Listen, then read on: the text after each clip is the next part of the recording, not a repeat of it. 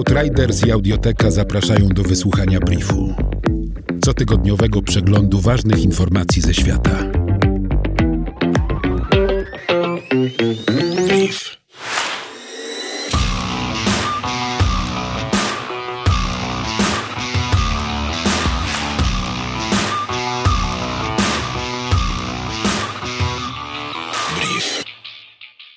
Nowe sposoby protestowania i taktyki wykorzystywane podczas protestów rozprzestrzeniają się po świecie i zyskują popularność na podobieństwo internetowych memów.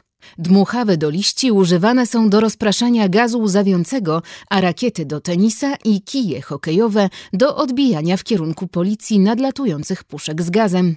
Protestujący w różnych miejscach świata używają również parasoli, pachołków drogowych, wskaźników laserowych i sklejki. Aktywiści uczą się od siebie, organizują webinaria i wymieniają taktyczne wskazówki. Kluczową rolę odgrywają protesty w Hongkongu, zarówno dzięki taktycznej pomysłowości protestujących, jak i chęci zachodnich mediów do szerokiego relacjonowania demonstracji.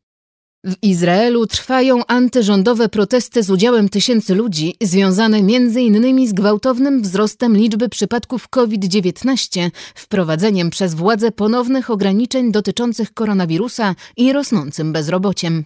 Policja aresztuje manifestantów i używa przeciwko nim armatek wodnych. Zarzuty o oszustwa, nadużycie zaufania i korupcję wobec premiera Benjamina Netanyahu dodatkowo podsycają nastroje demonstrujących. Tysiące mieszkańców Chabarowska na rosyjskim Dalekim Wschodzie od kilku tygodni protestują przeciwko aresztowaniu pod zarzutem morderstwa Siergieja Furgała, popularnego gubernatora regionu. Zwolennicy Furgała twierdzą, że zatrzymanie było motywowane politycznie. Władze Kremla próbują powstrzymać niepokoje społeczne podczas pogarszającej się sytuacji ekonomicznej kraju.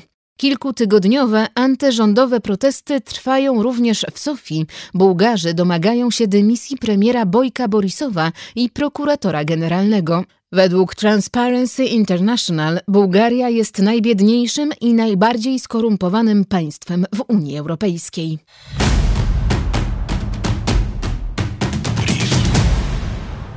Organizacja pozarządowa Global Witness poinformowała o największej liczbie morderstw działaczy na rzecz ochrony środowiska i obrońców ziemi od rozpoczęcia corocznych badań 10 lat temu. W 2019 roku 212 osób zginęło sprzeciwiając się m.in. nielegalnemu pozyskiwaniu drewna, wydobyciu surowców naturalnych czy wylesianiu terenów, np. pod wielkie farmy rolnicze. Najwięcej działaczy zginęło w Kolumbii 64 i na Filipinach. Filipinach 43. Dwie trzecie morderstw miało miejsce w Ameryce Łacińskiej. W samej Amazonii zginęło 33 działaczy. 40% ofiar pochodziło ze społeczności tubylczych, które bronią praw do zamieszkiwanych przez siebie terenów. W 2018 roku doszło do 164 morderstw działaczy na rzecz ochrony środowiska i obrońców ziemi.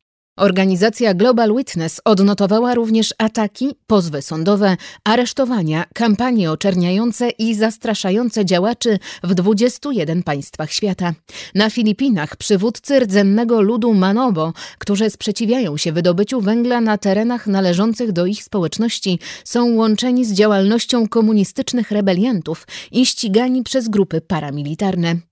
Według Global Witness co najmniej 119 działaczy i rolników zginęło na Filipinach od czasu objęcia urzędu przez prezydenta Rodrigo Duterte w 2016 roku. Rząd Norwegii kontynuuje wydawanie pozwoleń na budowę farm wiatrowych na ziemiach rdzennego ludu Samów.